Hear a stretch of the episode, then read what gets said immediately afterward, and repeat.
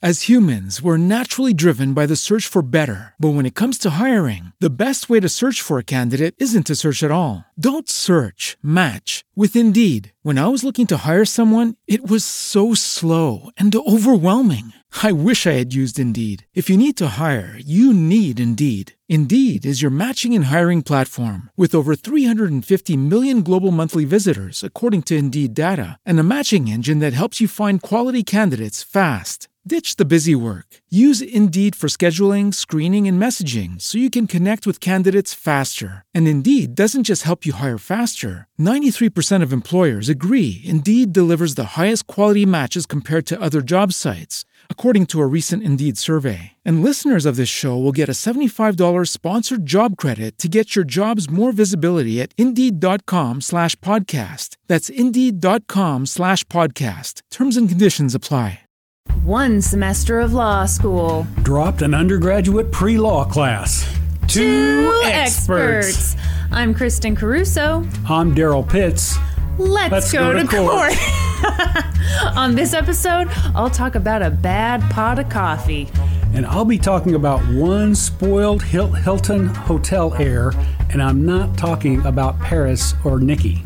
Ooh, Dad, well said. You uh, barely stumbled over that last line, and we did perfect unison on Let's Go to Court. Did you forget the name of the podcast? I forgot the name of the podcast. What is this again? I'm on so many podcasts. This I is called the Joe Rogan Experience. Joe Rogan Experience. I've not been on that one before. I'm looking Oh, wow. forward to working with you, Joe. yeah. Thanks. Dad, welcome back.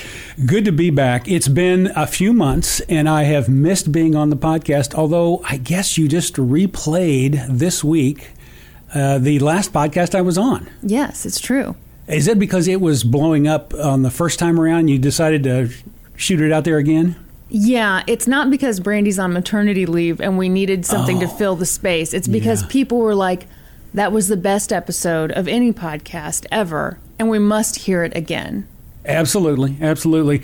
And you know, and let me- speaking of Brandy, I'm glad you brought Brandy up yeah. because as 50% owner of this podcast, Oh. I have an announcement to make. Okay.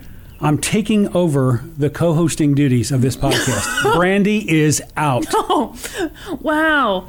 Well, it's going to be devastating for her to find out like this. I'll tell you that. Well, you got to find out some way. And but I do have one request. Um, when your editor edits the podcast, Yeah. I need for her or him. I'm not sure. Her, Patty. Her.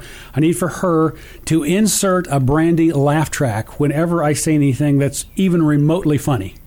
Can we get that done? You know what? Honest to God, it is just because, you know, I recorded with Kyla, your daughter, my sister, in Yes. case you forgot.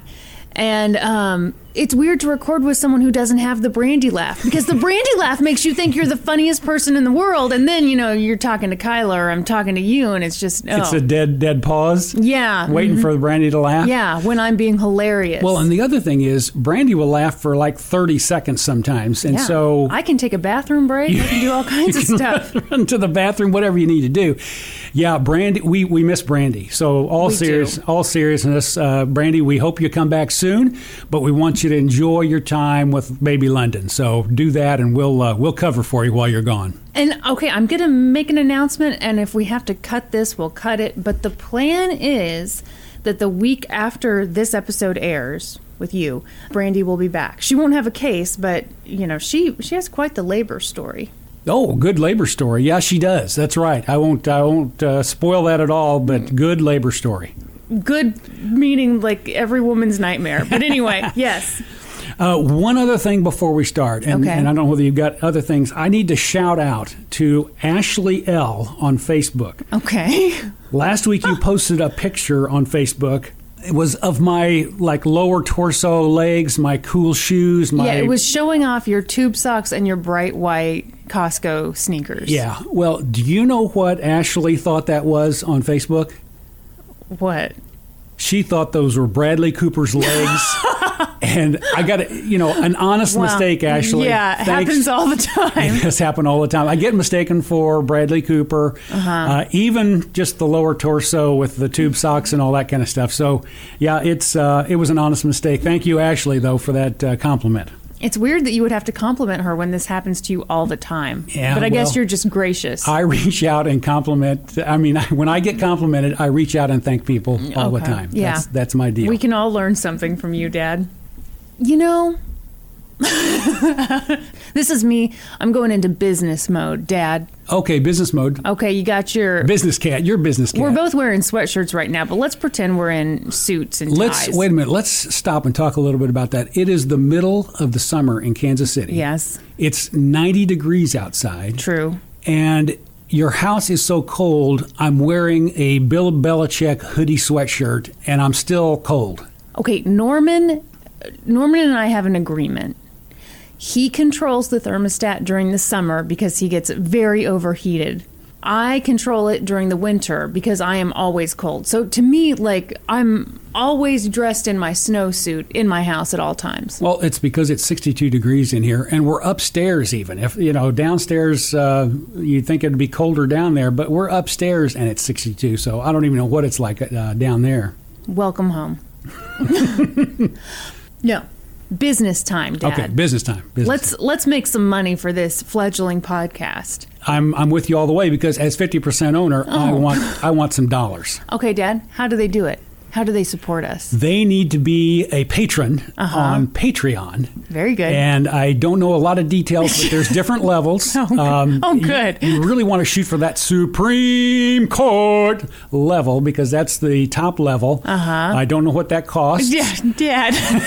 what do they get? Do you know what they get? They get a sticker. Uh-huh. They get uh, their name announced on the podcast, which Yeah. may be way better than a sticker. Monetary value on that? What? A million dollars? It's uh, well Yes. spread over all patrons, yeah, but not each each patron doesn't get a million dollars worth of value out of that. But but yeah, it's worth a million dollars Wow, total. couldn't even go with that. The thing is, yes, and with improv, Oh. Dad. yes. what what else do they get?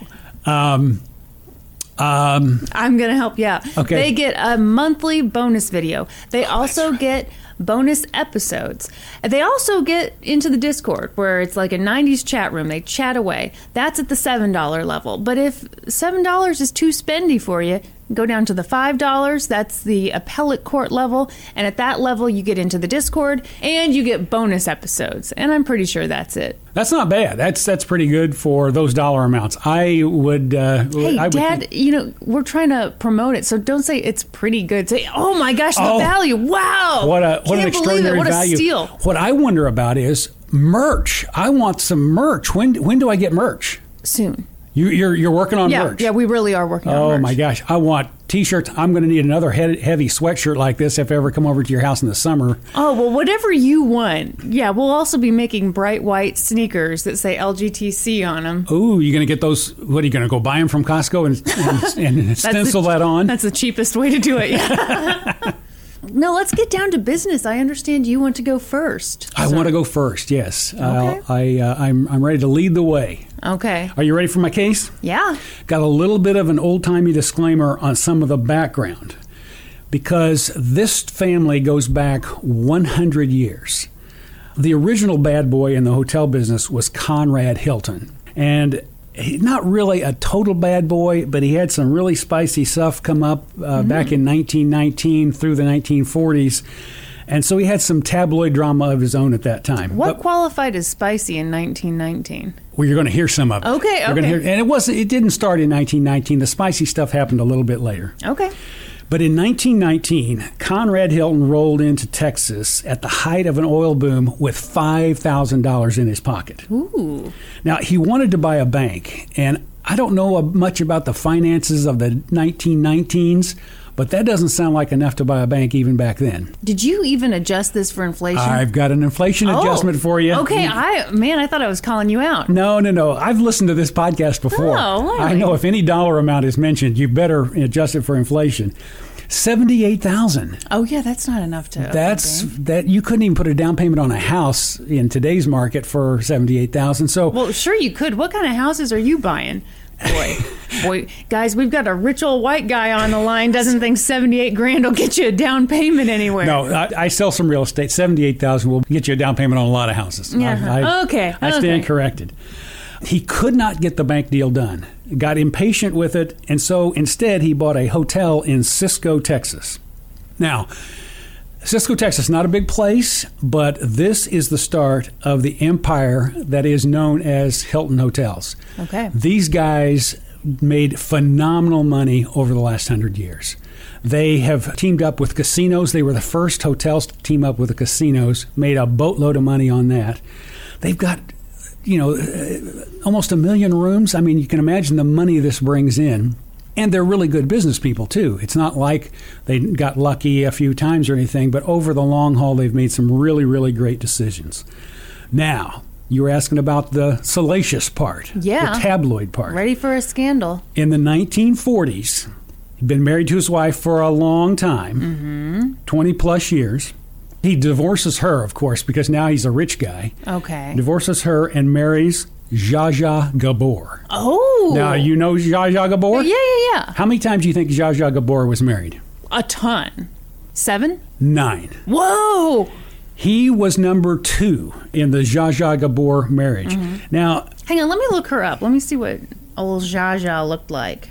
She was one of four Hungarian. I think they were from Hungary, Hungarian uh, sisters who came to this country. Oh, beautiful. Be- uh, beautiful ladies, uh, m- kind of marginal actresses, I think, but beautiful oh, ladies. Critic here. Everybody's a critic. She's beautiful. Yeah, okay. They didn't win Academy Awards, I don't think. Oh, So he's, she's got this. She's a serial marrier, but this is only number two. uh-huh. She's in her 20s. Mm-hmm. Take a ballpark guess of how old Conrad is. I'm going to say 50s. He's in his 50s, correct. Oh, good. Does the age gap bother you? Of course it does. And of course it does. You don't like the age gaps. But what happens when you marry a man in his 50s and you're in your 20s and some of your stepsons are about your age? Oh, no. Do you know what happens, oh, Kristen? Oh man. You go for your hot stepson. She has an affair with Conrad Jr. oh, yikes. Oh. Even the same name. Even the same name. yeah. Gross. She got confused. She got confused. Don't, don't blame her. Now, Conrad Jr., so as a, I'm going to guess late teen, I didn't get an exact date on this, but a late teen, early 20s guy Well, let's her- has an hope affair. early 20s. let's- let's- the older the better, right? yeah. They have the affair, Mm-hmm. and at 23, he marries another famous actress. This is actually a good actress. He marries Elizabeth Taylor. Oh, wow. married Elizabeth Taylor at 23, and she was 18. Ooh. Okay. Now, Elizabeth Taylor was kind of a serial marrier also. How many husbands? I'm going to go five. Oh, seven. You're too Ah! low every time. Seven husbands, uh, but this was her first. Now, interestingly enough, Well, yeah, 18. this lady was really into the engagement and marry thing. She had been engaged twice before 18. I only found that in one source, but I thought surely that's accurate. You can't make up something like an 18 year old's been engaged twice before. So, Dad, if you were that hot, you would have had the same experience. yeah, a hot young actress, and she's like a big time actress already. Yeah. So she's not, you know, she's not just some girl in high school. She's been a big time actress. Can you imagine the reality show this whole thing would have made? Amazing. Now, Conrad Jr. and uh, Elizabeth Taylor got divorced in 205 days, so um, that didn't last well. Evidently, the Hiltons have a little bit of a problem with relationships and maybe some drugs and some alcohol and some other things that create difficulties in life in general. Um, I do have to tell you one quick quote that Zsa Zsa Gabor has. Okay. This is classic. I'm a marvelous housekeeper. Every time I leave a man, I keep his house. I love that. I will also say though, um, I think when both parties are wealthy and they go into a marriage, it's easier to divorce. yeah, yeah. Divorce is a privilege. Yeah, divorce of privilege. I think Zsa Zsa, in most cases, though, really married up. Even though she had some money, she married up money wise. And in fact, that may have been the kind of the whole inducement to the marriage was marry up. And, you know, I'm a beautiful woman. I can marry these older rich guys and pocket some cash and keep their house. So I think Dad, that was no, her you're plan. not. No, I'm imagining I was I Zsa. okay, so that's kind of the history. So you get a feel that the base of this family, really, really good business people. Okay. Maybe not so good with some addictions and some other problems they might have with relationships. Okay.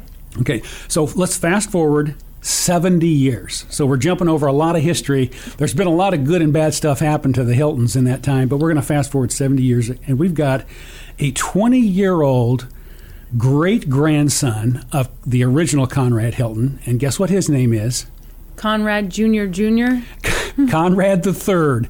Now, what I've discovered in the, with the Hiltons, they get a few names that they like, and they really play them up. So there are two Conrad Hilton the Thirds with different, What? yeah, with different middle names, and so down two different paths with two different uh, fathers, they both came away with this Conrad Hilton the Third. The other Conrad Hilton the Third, the one we're not going to talk about, he's a generation older than this Conrad Hilton, who's twenty. Are you with me? Yeah, that I'm just thinking that kind of sucks for him. He already had the name, and then You know, um, I don't know why. It, maybe it was easier for him just to call out Conrad, and it would be, you know, they wouldn't have to worry about like I had trouble with Kristen and Kyla keeping you guys separated and, and understanding which name was which. Uh, I think if you name them all Conrad, it's just easier that way. okay, okay. Okay, so here's the other really important factor about Conrad III. Little brother of Paris. Paris and Nikki. Okay. So this is Paris and Nikki's little brother, several years younger, maybe 10, 12, 14 years younger than, than them. Um, this dude entitled beyond belief. Now, also, no resume whatsoever to speak of. Okay, when I say no resume, dude doesn't go to school, dude doesn't work, dude doesn't do anything except kind of get himself in trouble. I'm shocked they didn't buy his way into some college. Well, he would have had to study and work a little. Well, no, I guess they could have bought the whole thing. no. Hello, you ever heard of Lori Laughlin? Come on. Lori Laughlin and uh, Paige Laurie from uh, from uh, USC. Have you ever heard of that story too? That's not USC. Yeah, Paige Laurie went to USC. Oh. So the Lauries are Walmart money. Right. Uh, actually, and Paige Laurie, uh, she used to have her name on the arena at University of Missouri. That's what I'm thinking of. Yeah. But when it was discovered that she paid another undergraduate, I think it was twenty thousand dollars to. I'm I'm speaking ex- extemporaneously here, so I'm off memory. I think she paid another undergraduate twenty thousand dollars to do all of her undergraduate work at USC. Now that was probably good money for another student at that time. that was great money at that time. Great money. Okay, great. Yeah, because that was we're talking twenty years ago plus that this happened. Yeah, but you also have to think how big is the pot of money that this person could pool from? I should I should be getting more like 80.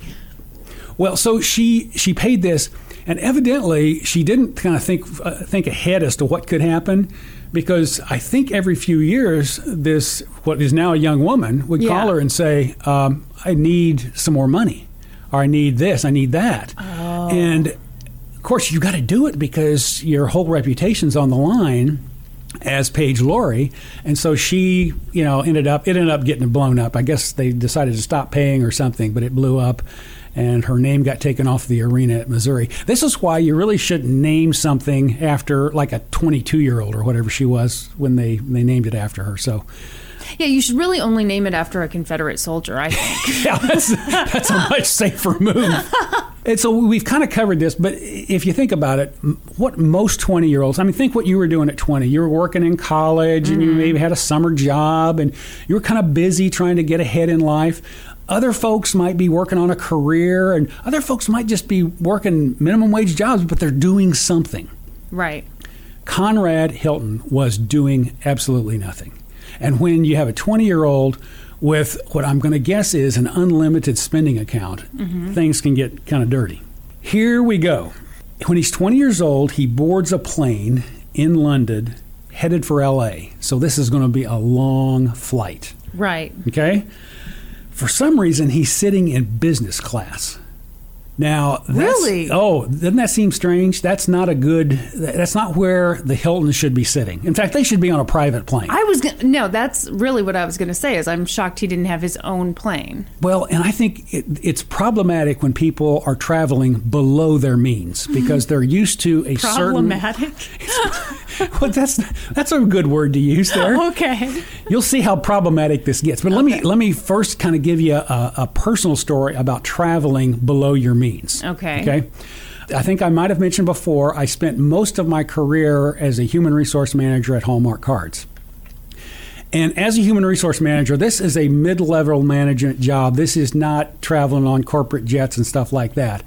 The only time I got to do that is if I was traveling with a vice president. Mm-hmm. If the vice president gets the corporate jet, whoever's going to wherever he or she is going, you're on the corporate jet.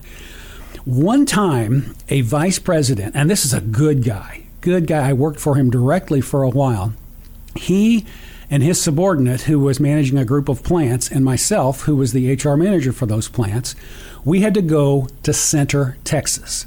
Great little town, has a Hallmark fixtures plant there, great people, loved going there, except it was a little bit of a pain in the rear end to get there. Mm-hmm. You know, you, you fly out of Kansas City at 8 in the morning, you go to Houston, you have to lay over in Houston for sometimes an hour and a half, two hours maybe.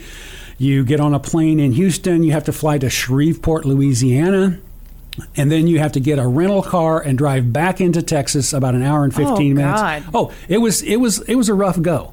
But I did that about every month. And so I was kind of used to it. That was Yeah. the that was the process.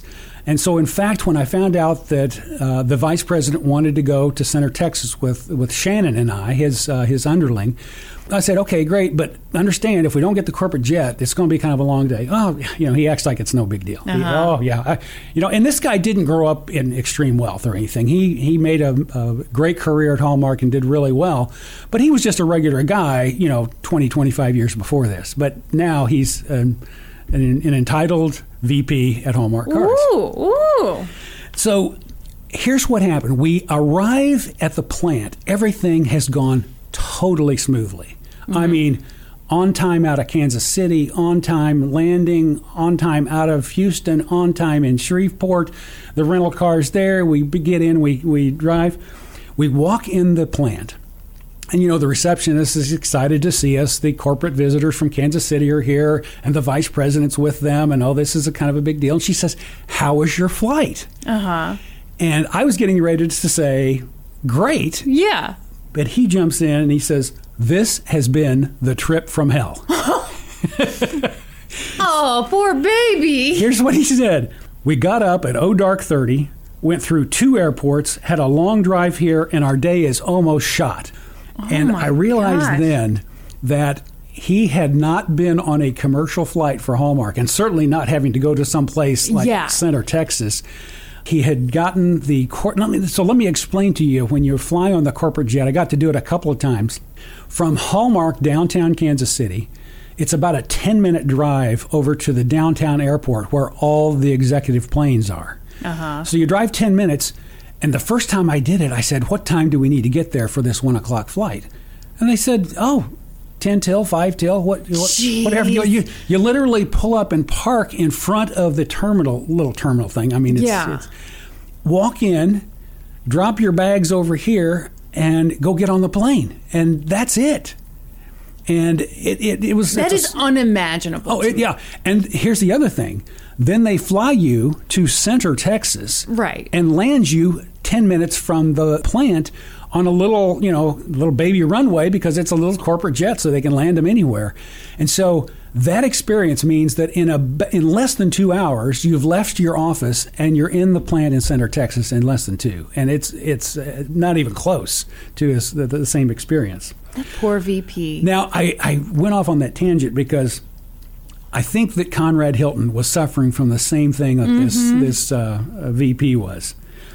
The first thing he did was to refuse to turn off his cell phone when the cell, you know, when they came around and said, you know, get rid of your cell That's phone. the Alec Baldwin move. That's a classic VIP, isn't it? Yeah, yeah. Or as I like to call it, a VIWG, very important white guy. Oh, yes. He, he's a very important white guy. they often are. I've only seen a few people really get belligerent in that situation, and it's always a middle aged white guy who is obviously closing on a billion dollar business deal. or, or so he'd like everyone to think. Uh-huh. so so that's the first clue to the flight crew that we were going to have some problems with Conrad III. Right. Okay, the second thing he did was before the you know seatbelt light goes off and you can get up and move around, he goes to the bathroom, and he doesn't just go to the bathroom to go to the bathroom. Guess what he does in the bathroom? What do you mean? You think he maybe smoked? Oh, of course. No, he smoked weed. he smoked weed in the bathroom. Of course, when you you, you set off the smoke alarm, Oh, that's gross. Then the whole plane smells like weed. smells like weed. But I'm guessing Conrad had some really good weed. It still smells bad. Smells like weed, doesn't Yeah. it? Yeah. Now, here's the deal. Poor Conrad. Uh, Mm-hmm. You think it's probably illegal to put? I don't know. I don't know. I don't travel internationally much. I'm guessing you're not supposed to bring weed, though. yeah, you're not supposed to. Okay, this wasn't a big deal. This was there were so many worse things than that that happened that this wasn't even mentioned when he got into court. Mm-hmm. Okay, so he comes out of the bathroom. You know, the cloud of smoke. The people are uh-huh. like, "Oh my gosh!" The smoke alarm's going off. He punches the bulkhead because No. he's been confronted by a uh, by an attendant, and he gets mad and he repeatedly bellows.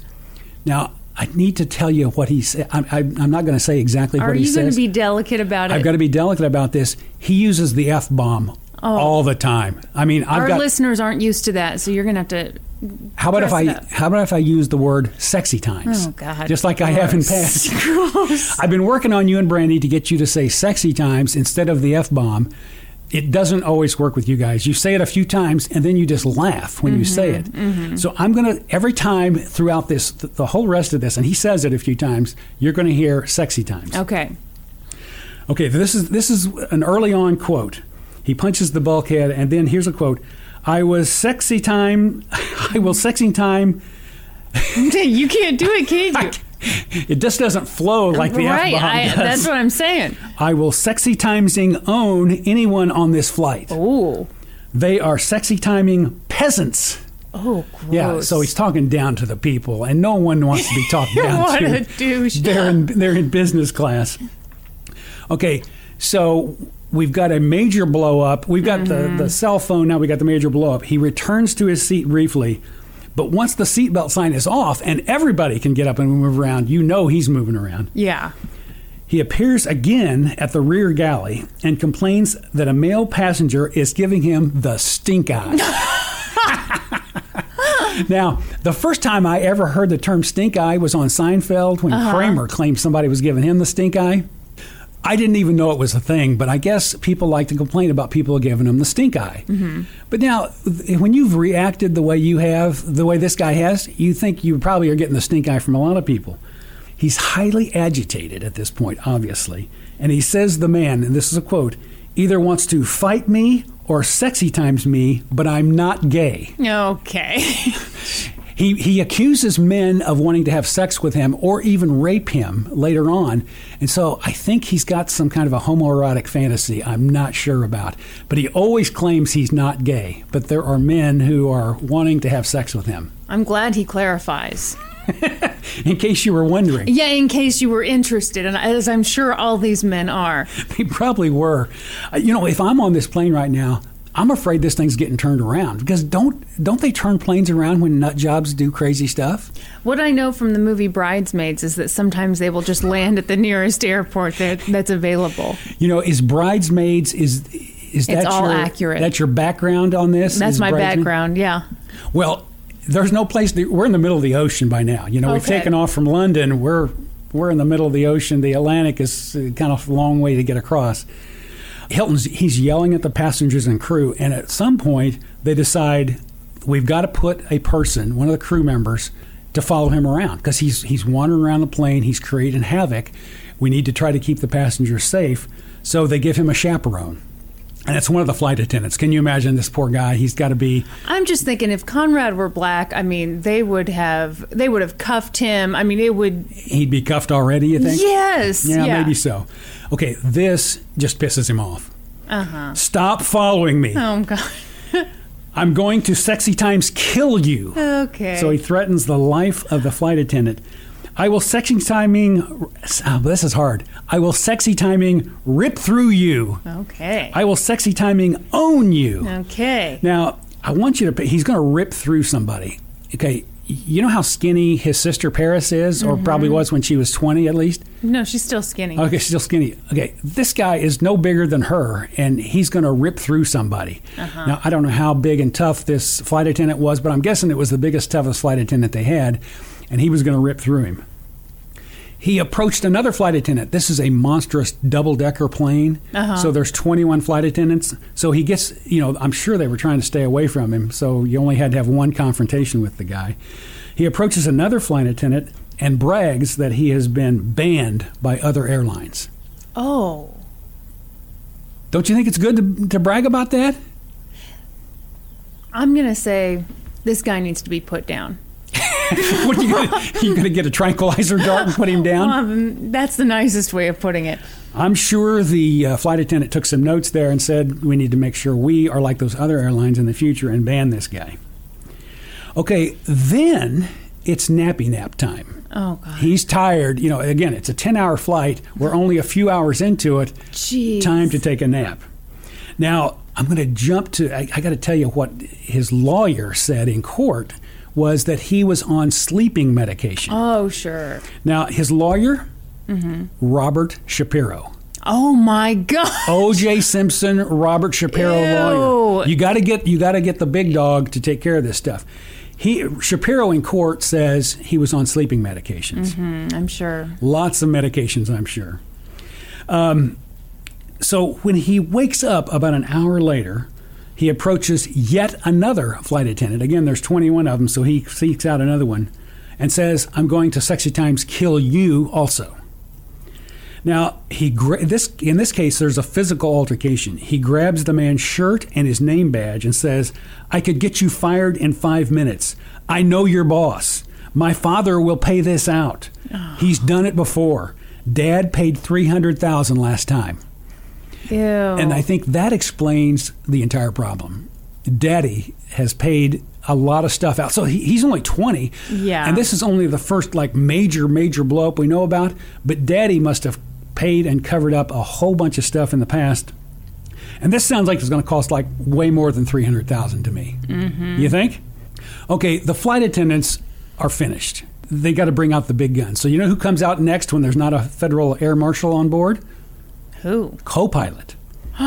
Oh. They are pretty sure. This is how confident this co-pilot is. He's pretty sure that when he comes onto the flight out of, onto the flight deck, that he will have this authority to subdue Hilton.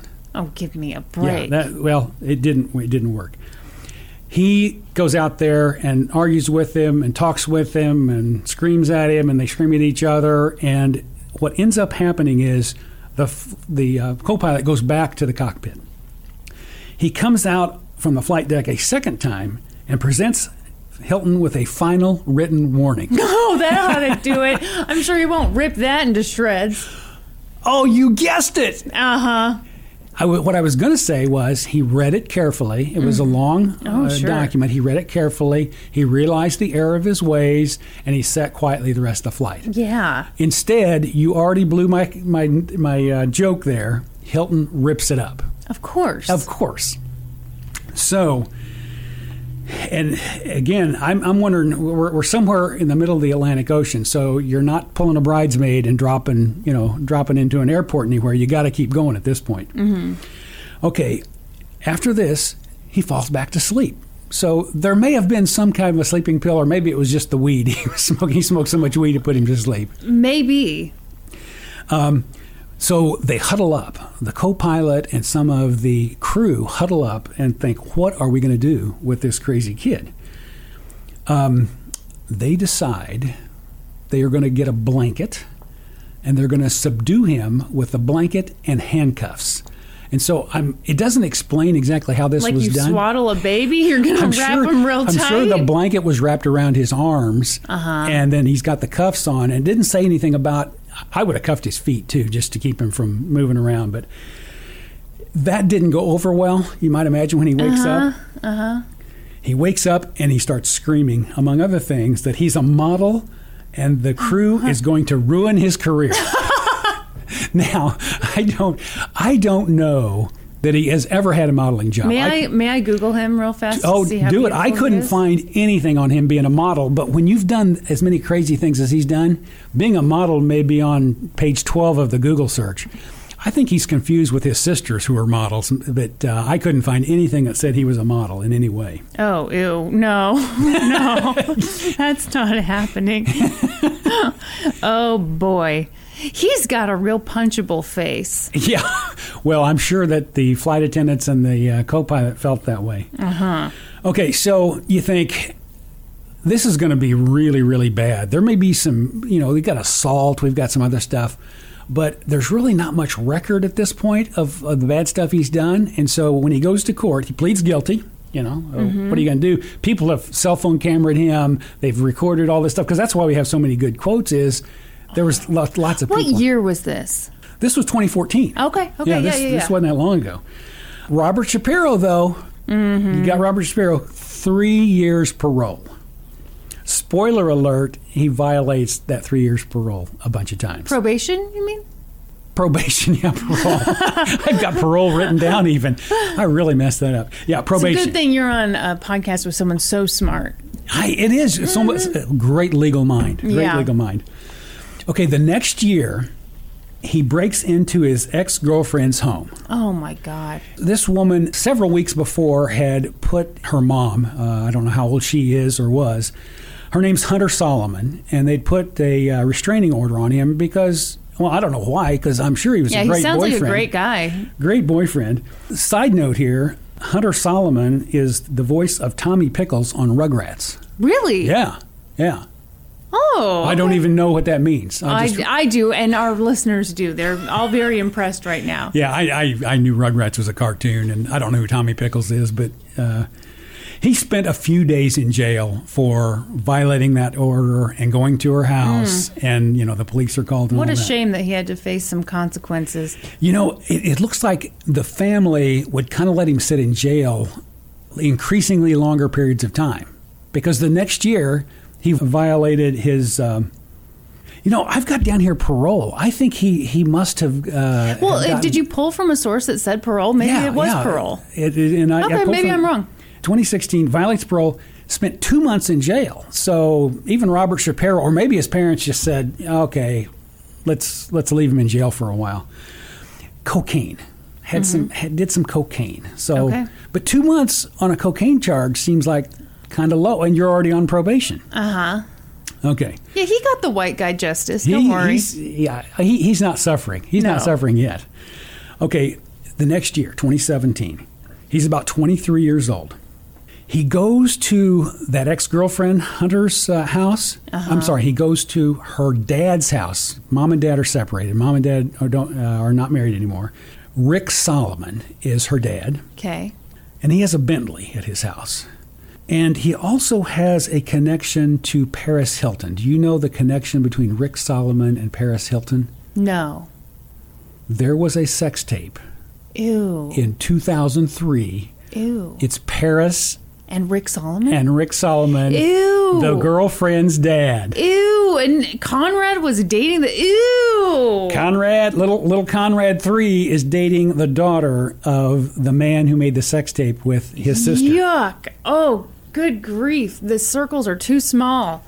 Okay, now I found this really funny.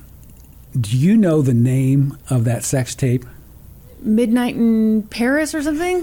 what, isn't that? Yeah, it's very close. A night in Paris. Yeah. Yeah. And in is not capitalized or anything, just a night in Paris. But I thought that was hilarious.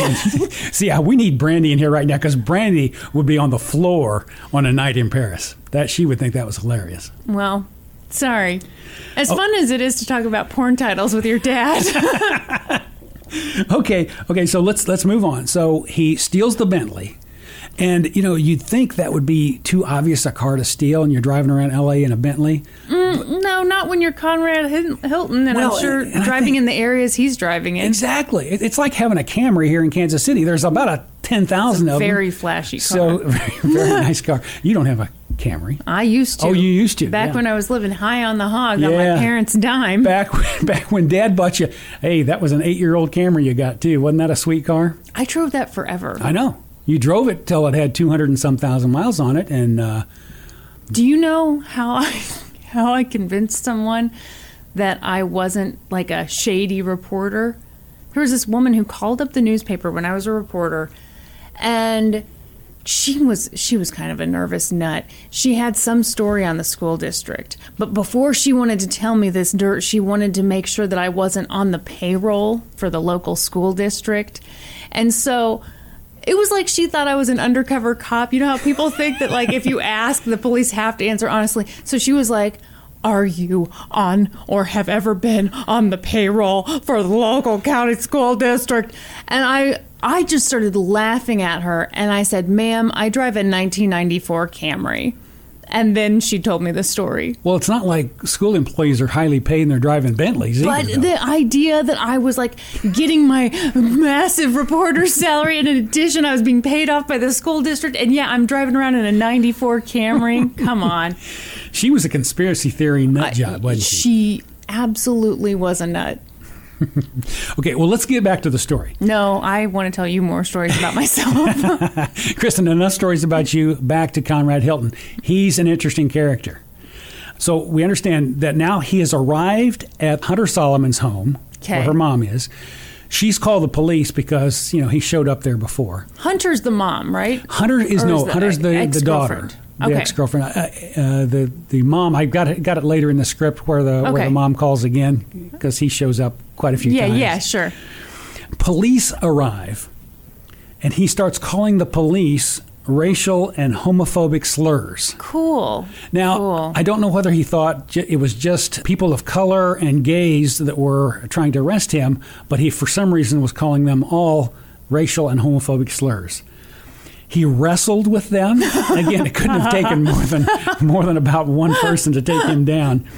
He screamed again, "I'm sexy timing Conrad Hilton, and don't you forget it." Oh boy. He would later claim that the police assaulted him and touched his penis. No, come on. Well, I tell you what, we hear a lot about police brutality these days. It's it's rare to hear a fake one, isn't it? That's refreshing. Well, and here's the deal. You know, they have security cameras on this whole thing. Oh. And there's lots of Did it somehow miss the penis touch? It didn't miss it, it didn't catch any penis touch. Lots of racial epithets, homophobic slurs, Uh-huh. yelled loudly, lots of little wrestling and getting but nothing about penis touching on tape. So they you know those police, I'm guessing they Mm. They must have got in there and messed with the tape. Yeah.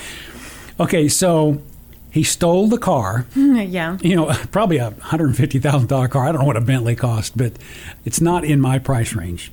Violated the restraining order by going over to Hunter's house. Sure. Assaulted the police, and at the same time resisted arrest. And so the district attorney said, "Let's go to court." Yes. Okay. Come on. What do we got? Okay. Well, remember he's Conrad Sexy Timing Hilton. Don't Right. you're not expecting him to get too much of a punishment, Well, I'm you? hoping. Okay, so the first thing they do when they arrest you, in, excuse me, in that situation, is they take you to the Los Angeles County Jail. Mm-hmm. Now, if you refuse to leave your cell and refuse to go to any kind of a hearing to find out more about whether they should charge you, they just leave you in there for a while. And I don't know whether he thought he was going to just come and mom and dad were going to get him out of there and the whole thing and be over, but he stayed in there for several days before he figured, okay, I, I got to go got to go to court, meet with my buddy Robert, uh-huh. and see what we can get done with this. So eventually he does go to court. And it's the weirdest thing I've ever seen. He was behind what looked like some bars and a plexiglass standing behind Robert Shapiro. So you see Shapiro there, and then he's peeking his head out around him. They've got a camera in the courtroom, and he is saying, You can't hear him because they've got everything shut off there. And so you can't hear what he's saying, but he's making faces, looking around the courtroom, ignoring the judge's instructions. And when he finds the camera, and he mm-hmm. finally sees the camera, he says, This is so sexy timing gay. Oh my. You can actually read read his lips on that. Good grief. The judge, you know, sees this kind of behavior and tells Conrad that he needs to take these charges, and uh, there are several of them, obviously, very seriously. Mm-hmm. So Conrad immediately straightened up. Well, listen to this. He he does kind of. I will, Your Honor. I'm sorry to the court and to the entire state for disrespecting the court. Wow. Now, if he would have just stopped right there, uh-huh. it might have made some sense. Then did he say psych? Then came a really, really odd statement. And there are two different versions on exactly what he said. Okay. I'll read both versions. They're both hilarious. The first version is I do not have sex with hookers, What? and I'm sorry. I do not have sex with hookers, and I'm sorry. he wasn't being accused of it, right? That's right. It was kind of an unprovoked error. I'm guessing he. Here's my guess. He was having sex with hookers, and he is sorry, but he, because he hadn't even been, you know, he must have gotten confused as to what the charges were, because there were four different charges, Yeah. none of them having sex with hookers, but maybe in a prior, you know, court appearance that had come up, and so he thought it was important to say it. The other quote that was in another source was said, "I am not obsessed with hookers, and I'm sorry," which is really That's my favorite one. okay, we're going to go with that one in the TV yeah, version. Yeah. I think this must go back to his fixation with um, homoerotica, I, the, this sex thing he's always talking about. He's always sexy time and loving it. he is. Okay, so later on, when the judge was discussing his behavior in court, he was kind of going over, you know, the things he had said to the police officers, the assault of the police right, officers, right. and the homophobic slurs. Hilton disagreed with the judge's assessment and he yelled, Objection! I got assaulted. okay, now, do you know, can a uh, defendant object in court? No, that's their lawyer's The job. and Robert. Shapiro probably wanted to punch him in the face. I was afraid you were going to have to call uh, Franklin, your, your real lawyer buddy, on that, but Oh. you, you knew that yourself. I knew it myself from many courtroom dramas. You've watched enough to know. yeah. Okay, Kristen, Yes. what do you think he got? Car theft. I'm going to go over these again. Violating a restraining order, threatening an officer, resisting arrest, assaulting an officer. For Conrad Hilton, I'm going to say one year. No jail time. Come on. You're talking oh, down on that. Three years probation. Give me a break. This is beyond white privilege. This is Shapiro privilege. You know, Shapiro got OJ off, and so Well, he was totally innocent. totally innocent. So, but can you can you believe that? I I have no idea what what I can't. His dad's name's not Conrad Senior, but whatever his dad's name is, I can't believe how much he must have paid Yeah. to get to get that because that's some serious stuff. And so you're and you're having to pay off. You know, the, You're paying off everyone. the Salomons. You're having to pay off the police department. You're having to, and, and not that I, I don't know how that works. If you you know if you get the police to drop it, if you get it, give them enough money and buy tickets to the policeman's ball or something. I don't know how that works, but unbelievable. It must have been kind of upsetting, though, to give that money to that officer who grabbed his son's dong. yeah, that's not really that's not appropriate, is it? no, You'd no, you you are like, give- I shouldn't have to pay you, but here we are. Okay, so let's do a final wrap up on this sad tale of family wealth. this is so infuriating. family fame and privilege. Okay, 2019, just last year. Mm-hmm. This is so tame. This is it's, it dies a slow, sad death. According to surveillance footage at the home of E.G. Daily, that's Hunter's mom. Okay. All they have is the footage because they didn't have to call the police. He shows up just before 4 a.m. in the morning one day. He's wearing a bathrobe and he's seen carrying a stuffed bear. Oh, Again, God. he hasn't dated this woman for like six years. The restraining order has kept them apart, and, you know, obviously she's not wanting to have anything to do with him. He leaves a stuffed bear, blankets. He left his robe, a water bottle, Oh, no. and a welcome home mat. and then he left. So, you know, the only sad thing about this case is it's The only sad no, thing. there's there's no, the only sad case for him Oh. is that I'm guessing he's got some some mental health issues. But the hilarious thing is the stuff he says when he gets caught and the fact that his parents just keep everything they keep doing everything they can to keep him out of any serious jail time. He was never parented. That's the sad thing. Probably not. Probably Probably. Does that sound like a guy who's been parented at all? No, it does not. You're you're you're probably right. So, it, but it, it's it's it's rough times for him. Rough times for him, and he has spent some time in jail. Eh. I'm guessing keep an eye on TMZ and other news outlets uh, that love this stuff, and I'm guessing he's going to show up some more. It must be terrifying to be Hunter, Oh yeah, don't you think? Because you know this guy who's after you, he's never going to get. he yeah he hasn't gotten over you. You need to get him set up with uh, with a, a real girlfriend so he doesn't uh, bother you oh, anymore. you need to find his next victim for him? I don't think so. Okay, so that is the sad, long, sad drama, and and the, you know the guy's like what twenty five years old still. I mean, he's he's had a lifetime of problems in uh, in the last five or six years. But that's the that's that's my case, and I'm sticking to it. Ugh. As humans, we're naturally driven by the search for better. But when it comes to hiring, the best way to search for a candidate isn't to search at all. Don't search, match with Indeed. When I was looking to hire someone, it was so slow and overwhelming. I wish I had used Indeed. If you need to hire, you need Indeed. Indeed is your matching and hiring platform with over 350 million global monthly visitors, according to Indeed data, and a matching engine that helps you find quality candidates fast. Ditch the busy work. Use Indeed for scheduling, screening, and messaging so you can connect with candidates faster. And Indeed doesn't just help you hire faster. 93% of employers agree Indeed delivers the highest quality matches compared to other job sites, according to a recent Indeed survey. And listeners of this show will get a $75 sponsored job credit to get your jobs more visibility at Indeed.com slash podcast. That's Indeed.com slash podcast. Terms and conditions apply. Bam. All right, Dad. You ready for a story?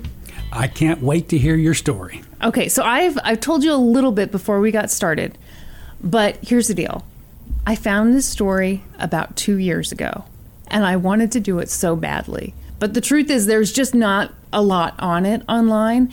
In fact, I noticed basically this woman, Rhonda Simmons, for the Star Exponent, she wrote this article, and basically every other article is just linking back to her with the words mixed around a little bit. so all credit goes to her.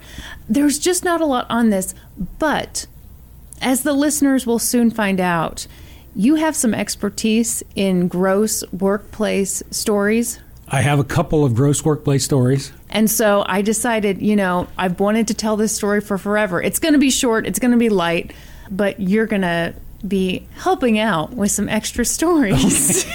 I'll throw in some good stories if I have any. Okay. It was Monday, March 16th, 2009. Michael Utz was at work. He worked for the city of Culpeper, Virginia, and he was a plant mechanic for the town's Environmental Services Department. He'd been at the job since 2002, so he was pretty well established. He had friends, he had enemies, and he had his very own coffee pot. So that Monday morning, he went over to his coffee pot. He opened up the area that held the water, and he noticed two things. First, there was already water in the coffee maker. And second, and more importantly, the water didn't smell like water. Oh, It smelled like urine. Oh, I'm guessing like a cat got in there or something. A cat got in, lifted the flipped up that tray. and peed in there. So he was like, whoa, nope, nope, nope. And he went to his supervisor, Eugene Ronnie Brown, and he was like, hey, boss, I think someone put urine in my coffee pot. And Eugene said, you know what? I think we should send it to a lab and get it tested. This is a good. This is a good methodology here yeah. So because they you did. got you got DNA in that in that urine. yeah. Oh my! This is Not bad. now unless the urinator uh, stole someone else's urine, this they're going to catch this guy pretty quickly. Well, and I don't know that they ran a DNA test, but you know, it's like you can determine pretty quickly is this really urine in here? Oh yeah, okay. That's that's simple. Probably they know that already. Probably a with sniff a test, Little sniff test done that. this lab is, is is unnecessary. So that very day, they took the liquid that was in the coffee pot and sent it to the lab to be tested. I don't know if maybe they had a lab on site or whatever. This all happened very quickly. Okay. Sure enough, the lab results came back, and the liquid contained urine and fecal matter. Ooh. Feces matter. Oh, this is not good. Eugene was like, okay, this is gross. So he called a mandatory meeting with all of his employees. and he was like, look, gang, Nobody's getting out of this meeting. some, someone in here peed in Michael's coffee pot. Who did it? I've got to. I've got to say, you said uh, you're wanting some HR expertise. This is not what I would do. Okay, well, I think I? I'd go. I'd go investigation totally. Um, I would talk to people individually as Uh-huh. to who do you think might have done that. I calling a big meeting. I mean, what's he expect? Somebody's going to raise their hand? I don't know. Okay, okay, go I ahead. I don't know. So he's he's up there asking the guilty party to come forward, and Dad, as you predicted, no one came forward. Nobody marched down the aisle for that one. But he's, you know, he had the evidence. He's like, it's been tested in a lab. I don't know at that point if you lie. What I would do, okay, if I were a manager and I was doing the the mandatory meeting, Yeah. I'd say we sent it to the lab. It has come back positive as urine. They're running more tests, more DNA tests on it, and we'll find out those results in a few days. If you come forward now, I can work with you. If we get to the point where we have to find out, then it'll be a much more serious conversation. That's Yeah. how manager Kristen would. Well, that's a, it's a good manager, Kristen. I will tell you though that if you've peed and pooed in someone's coffee pot, you're getting fired no matter when you come forward. right, but I mean, you know, sometimes you lie to scare the pants off of people.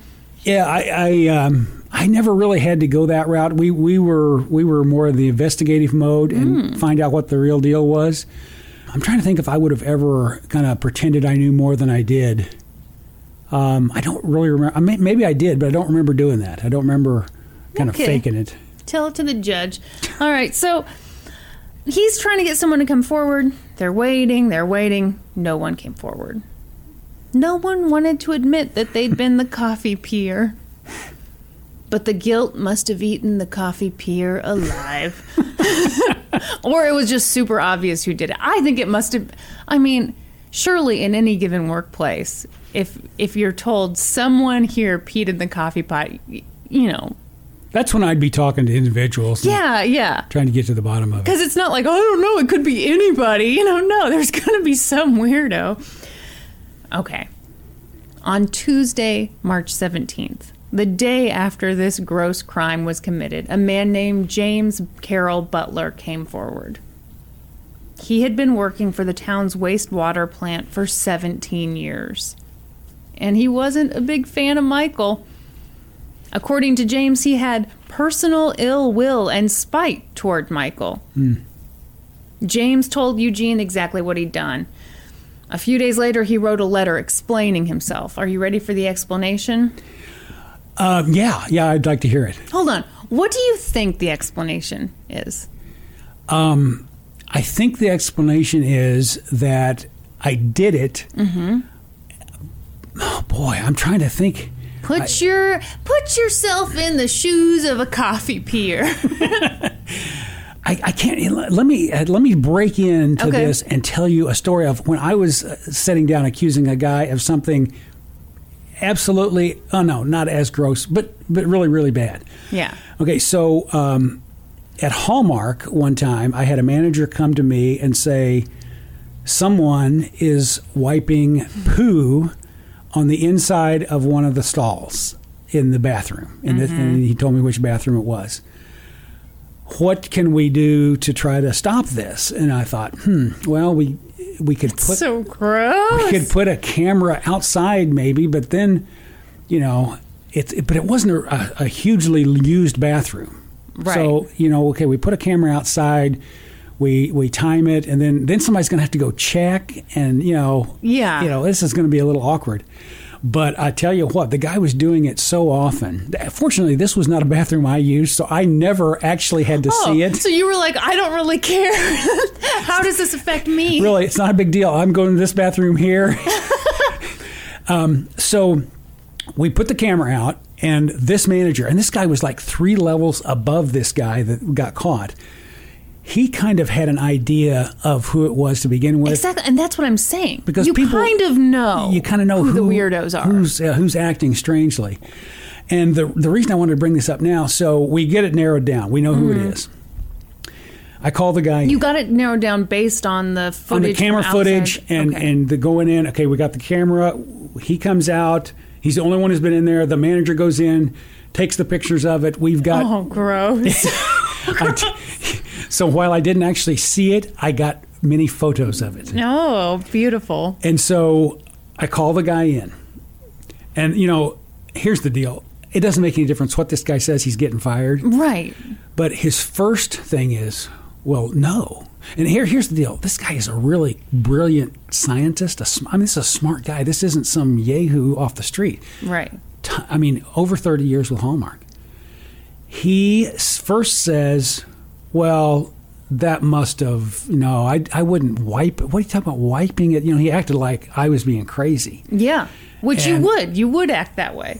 until, until you know, I, I said, I reach over, I tap this folder, mm-hmm. and I said, we got pictures. You want to look at them? No. Well, yeah, I just can't imagine. So I get these pictures out and lay these pictures out in front of him. And he said, That must have splashed up out of the toilet. I have I have explosive diarrhea sometimes. I said, No, this is cl- there are one and in some cases two finger smears across Ew. this. Ew. So and so I didn't say, you know, I could have said, you know, we got DNA test, but I didn't. I'm just Right. so his that was his first excuse. Okay. First excuse is explosive diarrhea. explosive Classic. diarrhea, and he can tell Daryl's been around for a while and is not buying the Daryl's explosive. Daryl's had diarrhea himself. Second excuse, this one, this is when you almost start laughing. He says, "Well, I hate my boss, but she's a woman, so I wouldn't have done it." and I'm like. And I literally, I mean, I was, you know me, I can't hold back a smile. no, a you and I have terrible poker faces. I said, "You're saying because you hate your boss, who is a woman, that You you, couldn't wouldn't have done this in the men's bathroom? Are you saying you would have, if it was you, it would have to be in the women's bathroom? Is that what you're telling me?" He says, "Well, yeah, yeah." Um, so, so that was his the two excuses he pulled out of his rear end, which is kind of an appropriate uh, place to. Exploded out of his exploded rear out of end. his rear end, and then I just I said, um, "You can go on home now. We're." Uh, We're going to process some paperwork. Thanks for being with us. And again, 30 plus years that the guy had been with us. Did but, you uh, shake his hand? I did not shake his hand. Not even close. And if he would have stuck it out, I would have, I know, I would have played like we were in the middle of the coronavirus. Yeah. Put my hands up. But uh, yeah, so I, you know, similar situation. So what made me think of this was you asked what was his excuse. Well, Yeah. You can't. Who would have ever thought that you know this one guy's excuse would be well explosive diarrhea? Maybe that's a that's a I think that's a pretty good excuse. Um, yeah. But when that one gets shot down, who would have thought I hate my female boss? That's that's not what you come up with. So the bottom line is, I'm obsessed with hookers. I'm sorry. I I, I sl- here here I'm going to give you one. I sleepwalk, and I thought I was in the bathroom. I fell asleep at work. I sleepwalk. I thought I was in the bathroom, and I urinated into the cup instead of the toilet. Okay. That's the That's that's all I can come up with, okay. and that's terrible. He said, I done something I am very ashamed of to a co coworker for stress related things going on in my life on and off the job. I'm very much ashamed of my stupid and childlike behavior. Which I tell you what, that's as good as you can do. I agree. That's as good as you can do. You can you kind of feel sorry for him. Uh, you realize there's uh, some really negative things going on in his world. I will tell you, as an HR manager, he is still out the door. Well, yeah. with- Who wants this guy around? Good grief. So, here's the deal. Apparently, oh, this is so gross. Apparently, this dude had gone into work, peed in a toilet, then taken an empty soda can, filled it with the urine, and then poured it into Michael's coffee pot. Oh, see, I was picturing him actually being straight into Well, the okay. pot. When I was doing the gross research for this case, this is an epidemic. This this is happening, and so there was one case I couldn't figure out what happened with it, but there was surveillance footage of a guy straight up peeing Peeing. into. I actually I've, see, I've seen that because when you something comes up on your news feed about a guy peeing in a coffee pot, You gotta, gotta look at You it. gotta click. We're only human. yeah. So, you know, James was obviously fired, as you predicted.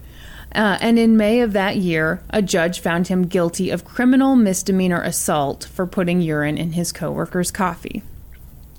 What do you think the okay? Now, obviously, he's no Hilton, but what do you think the what do you think the punishment is for someone who puts urine in the coffee pot? The person doesn't actually drink it, but you know. I'm going to say he got uh, six months jail and uh, no, no, no, three months jail, 90 days jail, Okay. and uh, three years probation. Okay.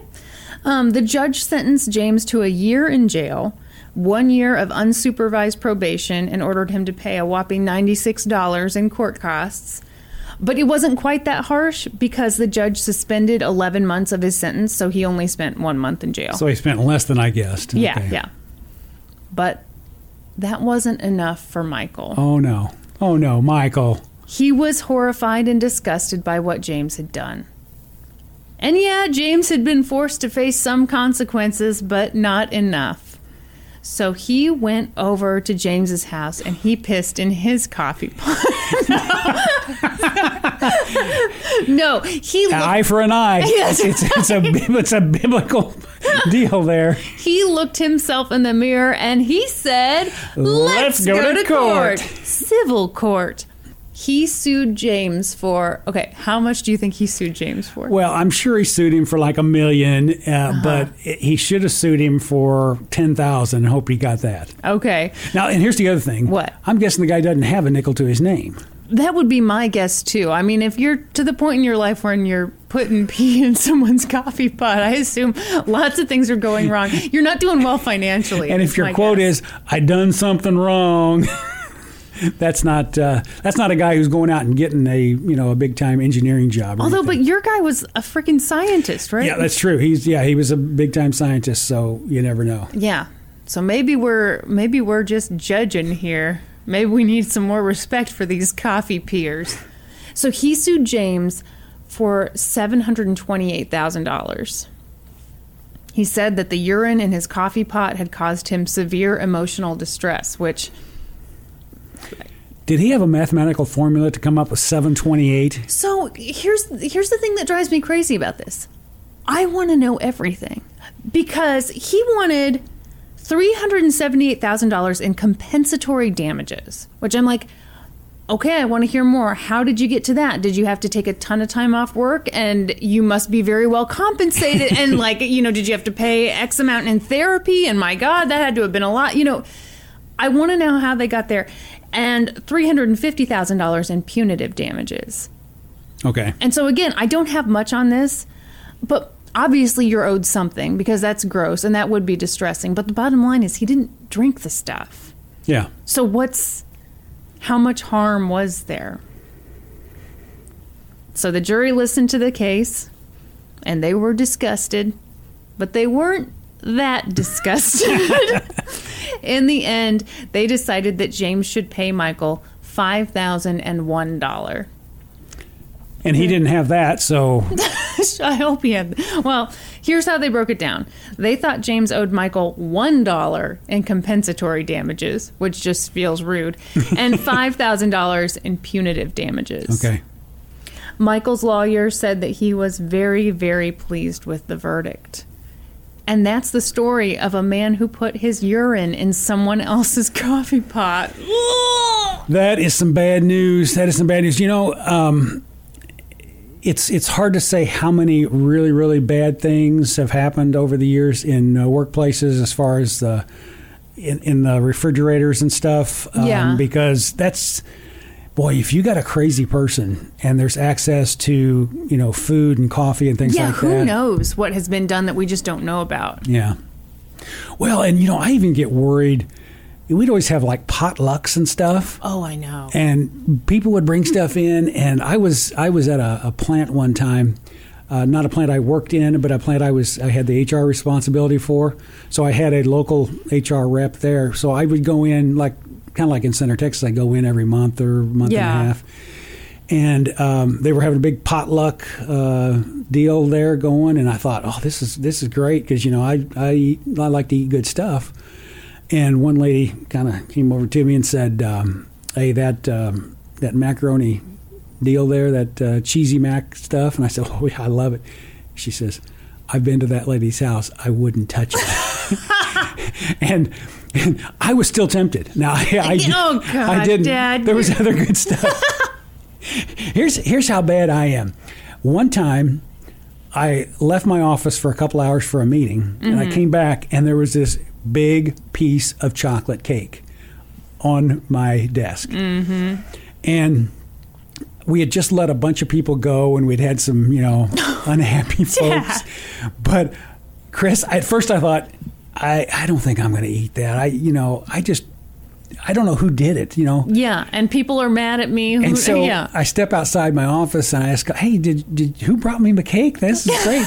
They're like, I, "I don't know. I didn't see anybody. I don't know." And, you know, that should be a red flag. yeah, it was the Phantom Pooper. Kristen, I chowed that cake down. It was delicious and I was fine. But let me tell you, that's not a smart thing to do. That's when nothing bad happens, but you've done something that's not smart. Eating that chocolate cake, having no idea where it came from, who put Uh-huh. it there, not a good idea. Now, later that day, a lady came by and said, Hey, did you get the cake we left for you? And I was like, Oh, great, thanks. Yeah. So it was fine. But She said, "Oh, I pooped in it myself."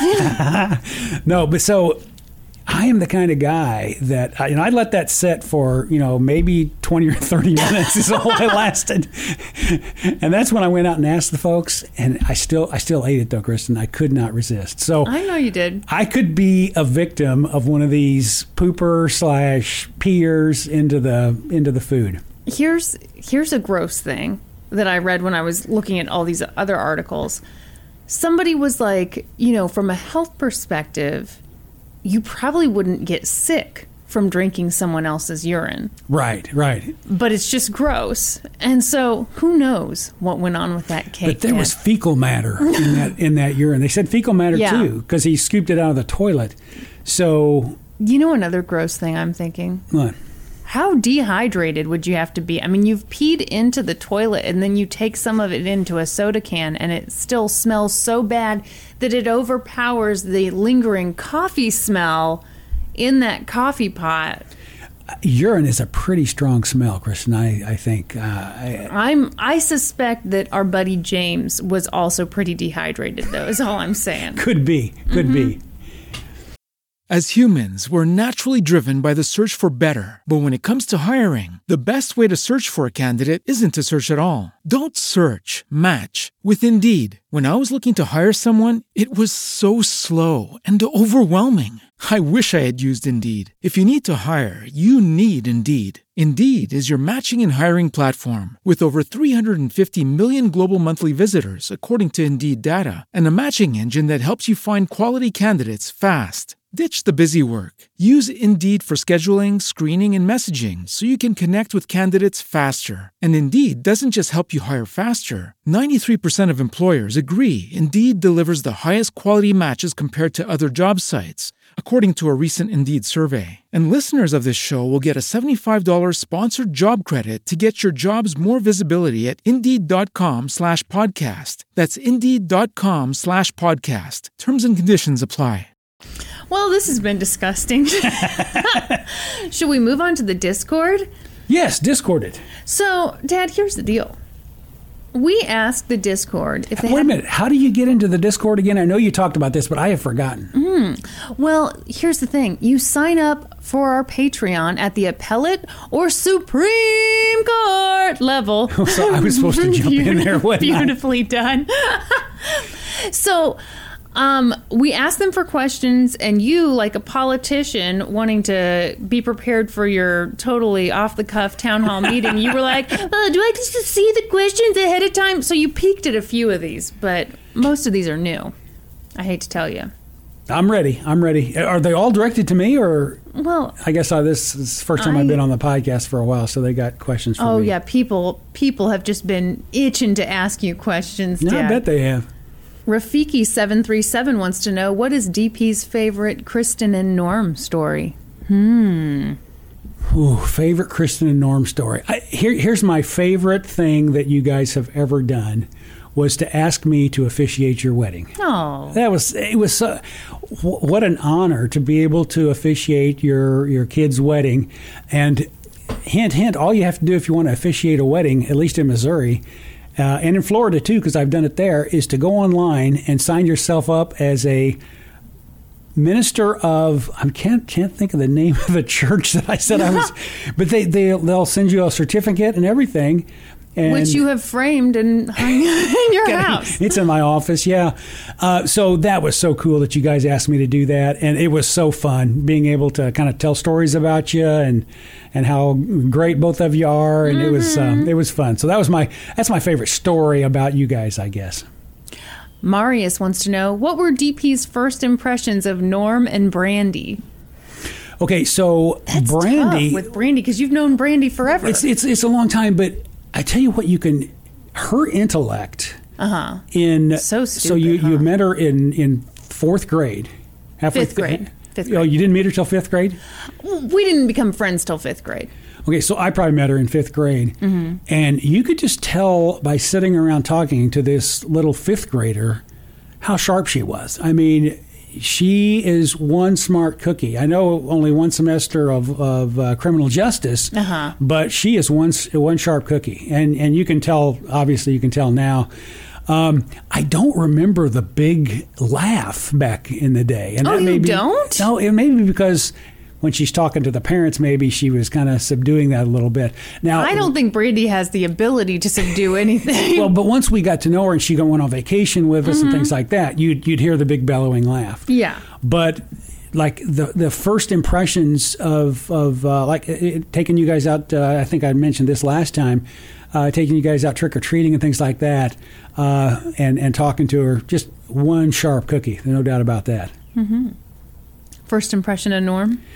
First impression, of Norm, we as we went out to uh, North Carolina, Uh-huh. and uh, I remember he, he was a, a real active guy. You had Peanut at the time, Mm-hmm. and he was like super active playing with Peanut, and and Yeah. uh, uh, I thought that was neat that he was he was he's he's a he's a dog lover and a cat lover, obviously, Mm-hmm. but that was the first impression. Really? I didn't know that was your first impression was Well, being- just I have I have a memory of like we go on walks in the campground. Yeah. Um, and him, you know, Peanut was loose, and he was chasing Peanut around, and the three of us were kind of walking. Yeah. I was thinking this is, and you know, uh, Norman's somewhat uh, somewhat ath- athletic uh, in in soccer and things like that. So you could see he was kind of quick and and that kind of stuff. I remember oh, that. Oh, athletic boy. Okay. Just look at him. Just look at him. Just look at Isn't that him, what his, one of his friends said? Yes. uh, let's see. Gadriel wants to know DP, have you imparted any good fatherly wisdom or advice on parenting to Brandy that you can share?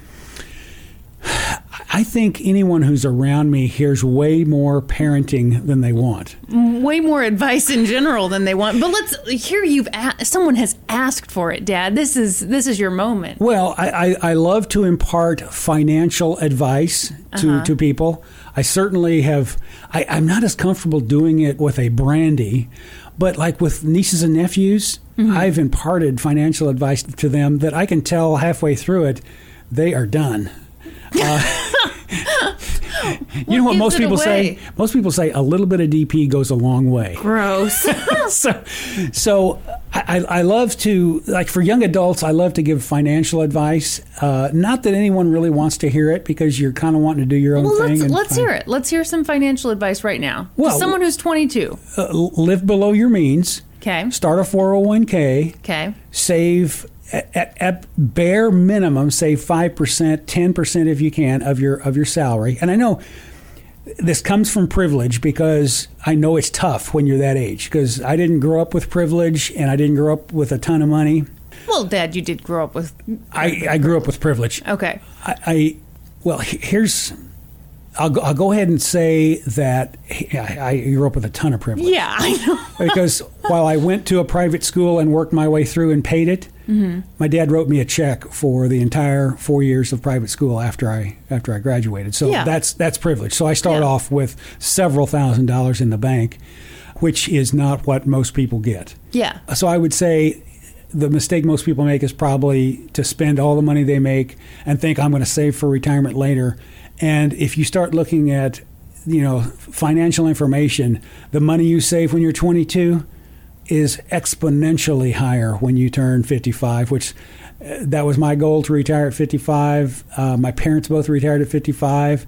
And if you save between 5, 10, and then later on you can save more because you're making more and your kids are gone, uh, you can retire at 55 as long as you've stayed gainfully employed for all that time, live below your means, and embezzled from wherever you work. Embezzle money if you need to. Oh, uh, don't buy new cars. Buy used cars Mm-hmm. and uh, drive them a long time. Dri- buy good used cars. Buy Toyotas or Hondas or whatever you think the best used car is, and drive it till you have 250 or 300,000 miles on it. See, now, Dad, somewhere out there, some person was listening and appreciated that. Well, good, good. But see, I can't. You know, so the the question was about Brandy. I don't talk to your friends, even even your close friends like Brandy, and start giving them financial advice. oh, That- give me a break. oh, do I guess I do. Like you've never given Brandy financial advice. I've asked. give me I, a break. I asked Brandy some questions about running a salon and how much does she you, make off of a you customer. straight up asked her how much money she made. No, no. I said, I said, if I pay you eighteen dollars Uh-huh. in your salon, how much of that is your money versus salon money? Because Uh-huh. I, was curious about the breakdown. And then you asked how many people come in per day. no, I didn't. But no, you you have definitely given Brandy financial advice. Okay, I probably have. Yeah. I, I probably do it without even recognizing I'm doing Yes, it just spills out of you. What about parenting advice? You got parenting advice? it. Don't spoil your kids, obviously. Don't be a Why are you Hilton. looking at me like that? no, because of this case. There's a temptation, especially if you have some means, to spoil your kids and get them everything they want and uh, get them out of all the trouble that they get into. You and Kyla never got any trouble, so there was no issue there. But you didn't get everything you wanted. You didn't get a Barbie Jeep that you wanted. No, and I'm still bitter about Yeah, it. I know you are. so don't spoil your kids. Uh, treat them with respect. Let them make decisions that you would not normally think a young person should make. So we'll talk about the big decision that my dad was shocked that you two made. So you were yeah. in first grade and second grade when we moved to Chihuahua, Mexico. Yeah. Mom and I went down on a couple trips beforehand to scout out uh, the schools and to look at the house we were going to be uh, that Hallmark was renting for us. And Mom and I narrowed it down to three schools, and then we picked two of them that we would take you and Kyla to, mm-hmm. and we had a clear favorite in our mind. Now, obviously, when you take kids to two schools, you're going to let them pick between those two schools, but you're going to try to influence it because they're in first and second grade. Yeah. You guys chose the school that we didn't think was the best school. And we didn't think it was close. And we were hoping that you would see that as first and second graders. But I think you so you guys picked your school. Yeah. And my dad said, "Are you kidding me? You let a first and second my dad was a school principal, elementary school Mm-hmm. Yeah. principal. You let first and second grade kids who he, he loved you guys and knew you made good decisions and all that, but that's not a decision you typically cut loose on a kid. Yeah. But in my mind, a thought was that you would feel empowered if you chose the school. You would feel better about the decision, and if we had had chosen the other school, there may have been some bitterness. It may or may not have been a better school. There's no way to know that. You chose the school that was taught half in English and half in Spanish, Yeah. as opposed to the school that was taught all in Spanish. Now, we were told that you were going to absorb that so fast, and you did. It, w- it wouldn't have been a problem. I think you would have absorbed it really well. Probably would have taken you a few months to get, get going. But we had a tutor, and so we could have we could have done the whole thing. But I think just give the kids as much freedom as they deserve, and let them make decisions, make mistakes, and things like that. Um, I think a lot of lot of parents they try to control the kids too much, and then when they go to college or whenever they move out of the house, Yeah. it falls apart. And we all saw it when we went to college. You probably saw it when you went to college. Oh, yeah. I saw it when I went to college.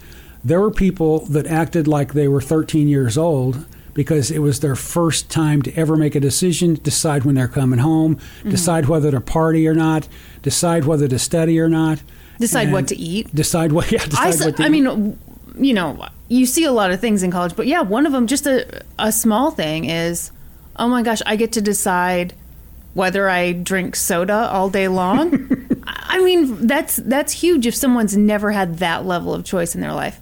The thing I'll say about the schools in Mexico, you know, nothing about moving had been up to us. Right. And so getting to choose the school I think was powerful and the school that Kyla and I chose was closest to what we were used to. right. And so there should be no surprise that that's Yeah, why you yeah. picked that. Yeah.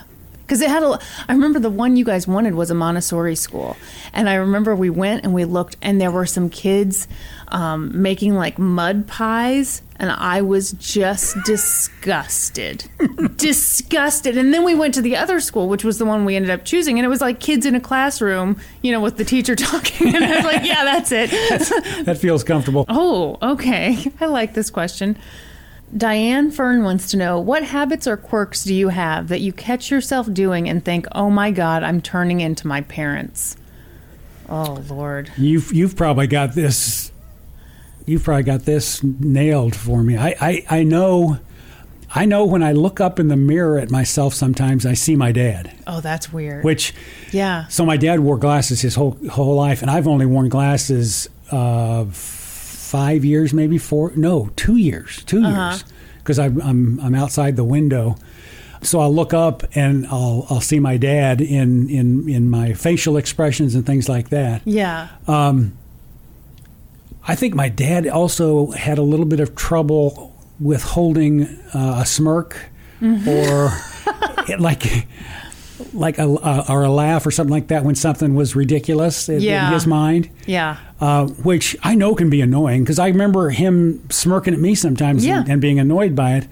And I know I do exactly the same thing, and I think you do too, don't you? Yeah, I do. I do.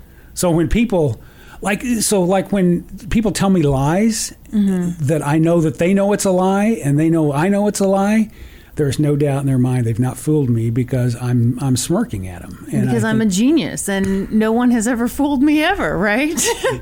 but I I did you know here's the deal. I aspired to be like my dad. I, I looked at his life and, and the way he treated us kids and uh, the uh, uh, fun we had on vacations and stuff like that. And I thought this is and, and retiring at 55 and never Yeah. he never worked a day after 55. He did volunteer work. Yeah. He was a member of Kiwanis, which is a service organization. Always working to help kids and everything. But as far as going out and making any money, he didn't have to because he had really, really scrimped and saved and, and put together a, a very, very comfortable retirement. And I'm, I'm, I was I can remember I was about 30 years old and I said, "Oh, that's I'm doing that." And I was already on my way with some savings. Yeah. But that's that's that's how I wanted to be my parents. Is both of them walk out the door and do whatever they want to do at 55. yeah. Let's see. Let's see. How am I like you and mom? Hmm. Hmm. I think the money thing, I'm like you. Yeah. Yeah. Yeah. How am I like mom? Well, both mom and I are we are healthy skeptics. Uh-huh. Very very skeptical of is somebody trying to pull something on us. Oh gosh, it's the my worst quality. Is yeah, I think no, that's your best quality. That's a good No, it's not. it's Well, terrible. you, you, yeah, but as long as you're not paranoid, and I think mom and I are both very healthily skeptical of yeah. of someone's motives, what someone's up to. Uh huh. Um, are you- are you like mom? Mom is much more.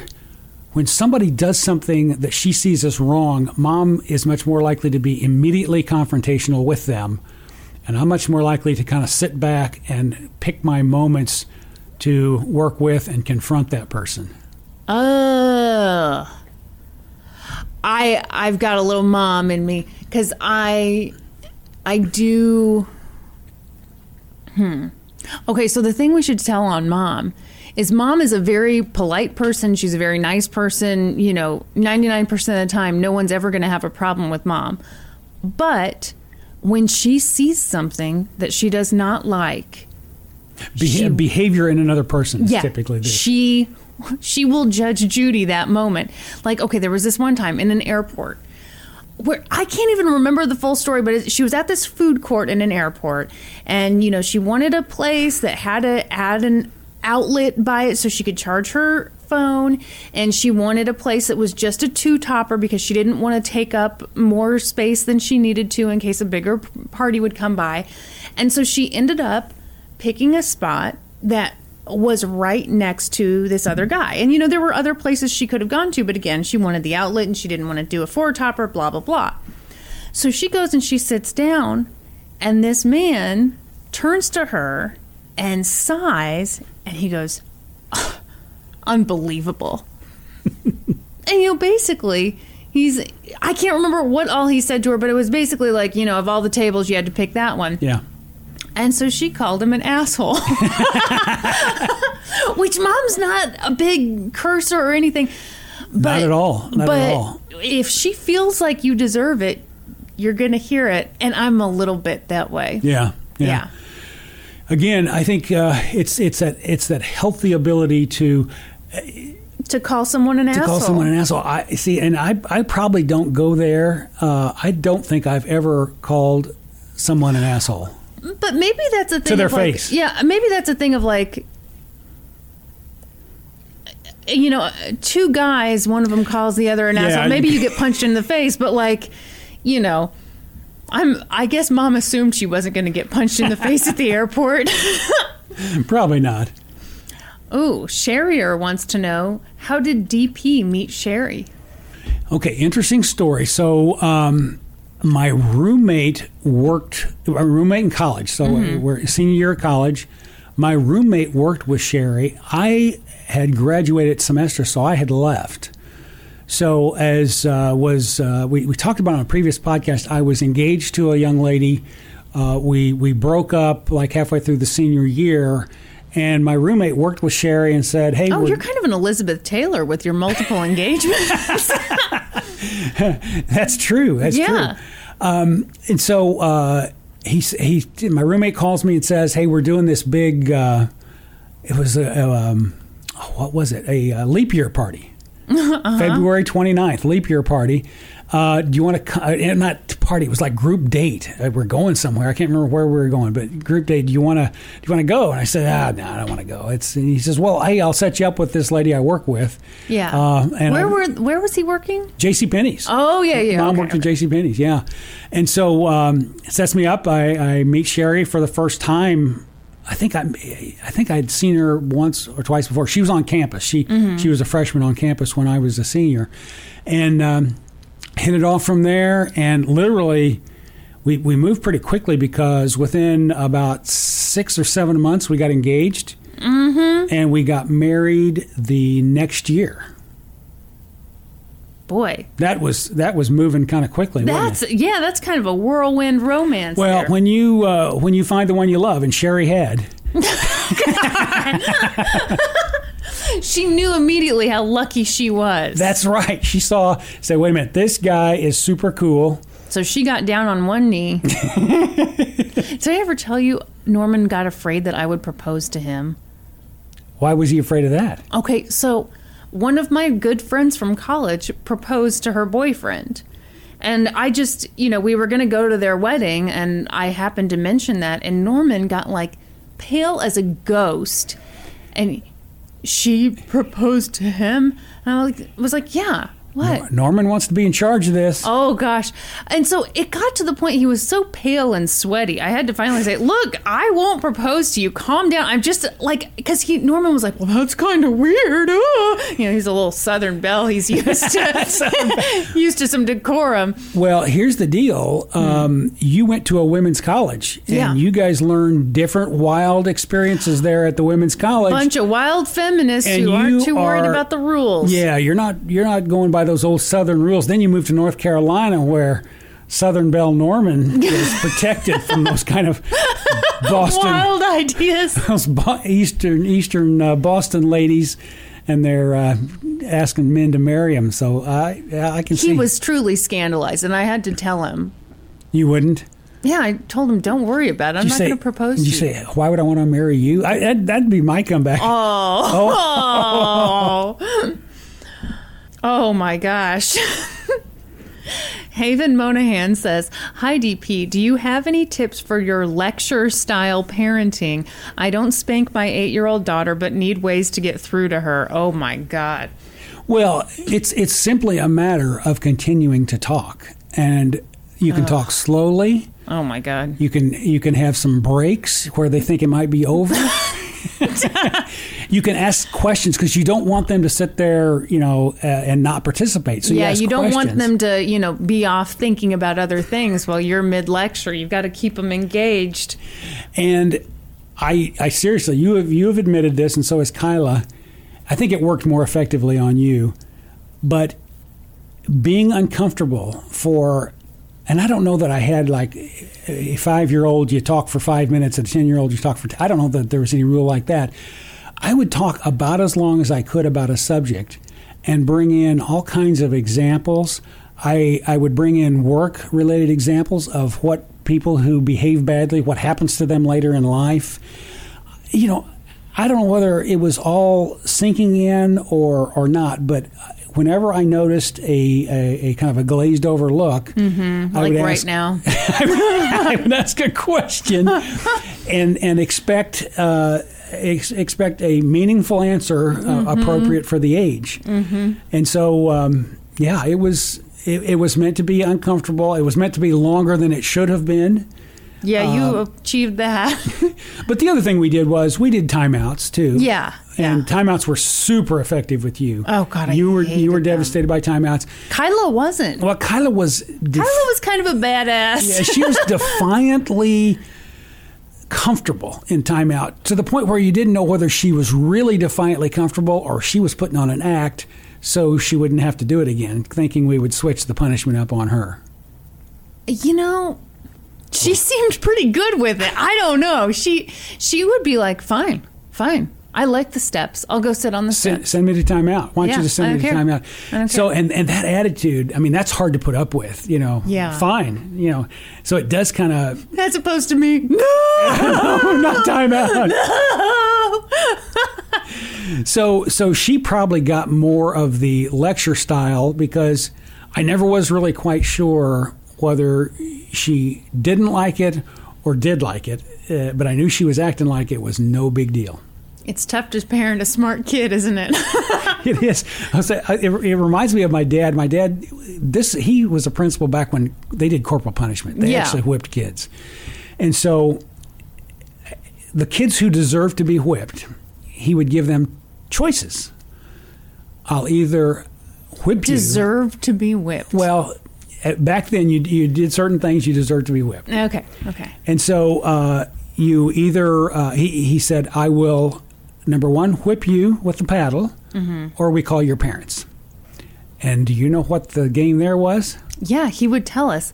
He would find out what they wanted and do the opposite. Do the opposite. Now, what that means is you can only do that once to a kid. Yeah. But the first time to the office, but you got him guessing at that point. They come back to the office and they're thinking you're going to give them the choice. But he knew that if they said call the parents, that he knew that the parents were light touches and wouldn't uh, wouldn't Yeah. react appropriately. And if he, uh, you know, if just the opposite, if uh, the, the other way around. So that was, I thought that was kind of ingenious. And then they started doing the timeout thing. You know, he retired in 1985, so probably the last 10, maybe 15 years, they weren't whipping anymore. They were. It was more of that liberal bull crap where you couldn't hit a kid. that wasn't yours.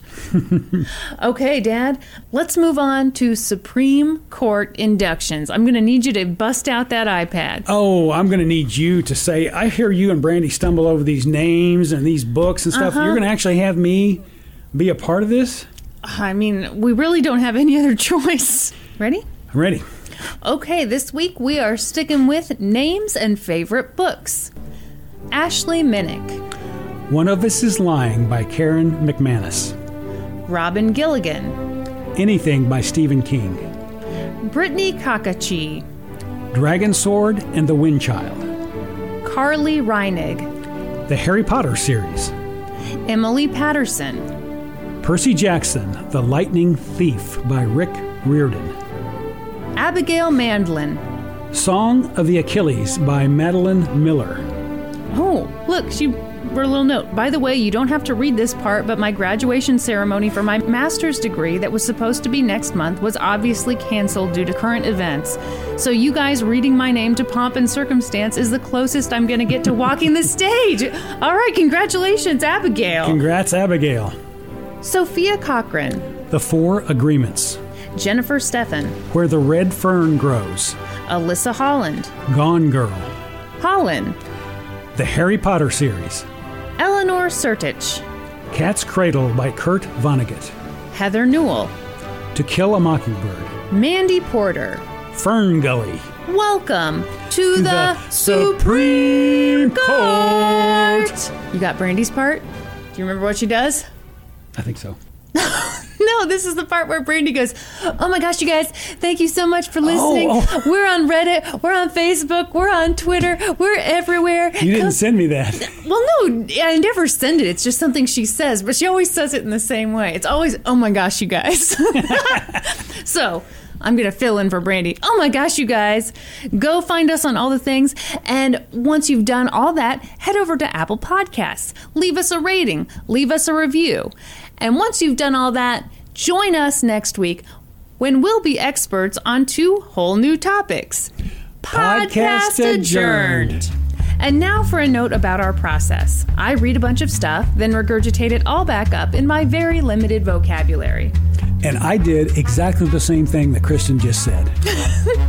So we owe a huge thank you to the real experts. For this episode, I got my info from the article Peeved Ex Employee Relieves Himself of $5,001 by Rhonda Simmons for the Star Exponent. And I got my information from the Washington Post, and by far that's the most credible newspaper I had to read for this.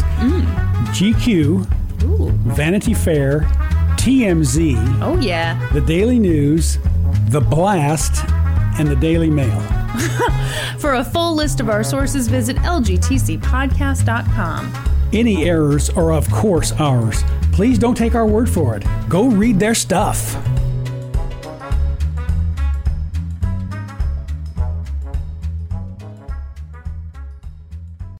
As humans, we're naturally driven by the search for better. But when it comes to hiring, the best way to search for a candidate isn't to search at all. Don't search, match with Indeed. When I was looking to hire someone, it was so slow and overwhelming. I wish I had used Indeed. If you need to hire, you need Indeed. Indeed is your matching and hiring platform with over 350 million global monthly visitors, according to Indeed data, and a matching engine that helps you find quality candidates fast. Ditch the busy work. Use Indeed for scheduling, screening, and messaging so you can connect with candidates faster. And Indeed doesn't just help you hire faster. 93% of employers agree Indeed delivers the highest quality matches compared to other job sites, according to a recent Indeed survey. And listeners of this show will get a $75 sponsored job credit to get your jobs more visibility at Indeed.com slash podcast. That's Indeed.com slash podcast. Terms and conditions apply.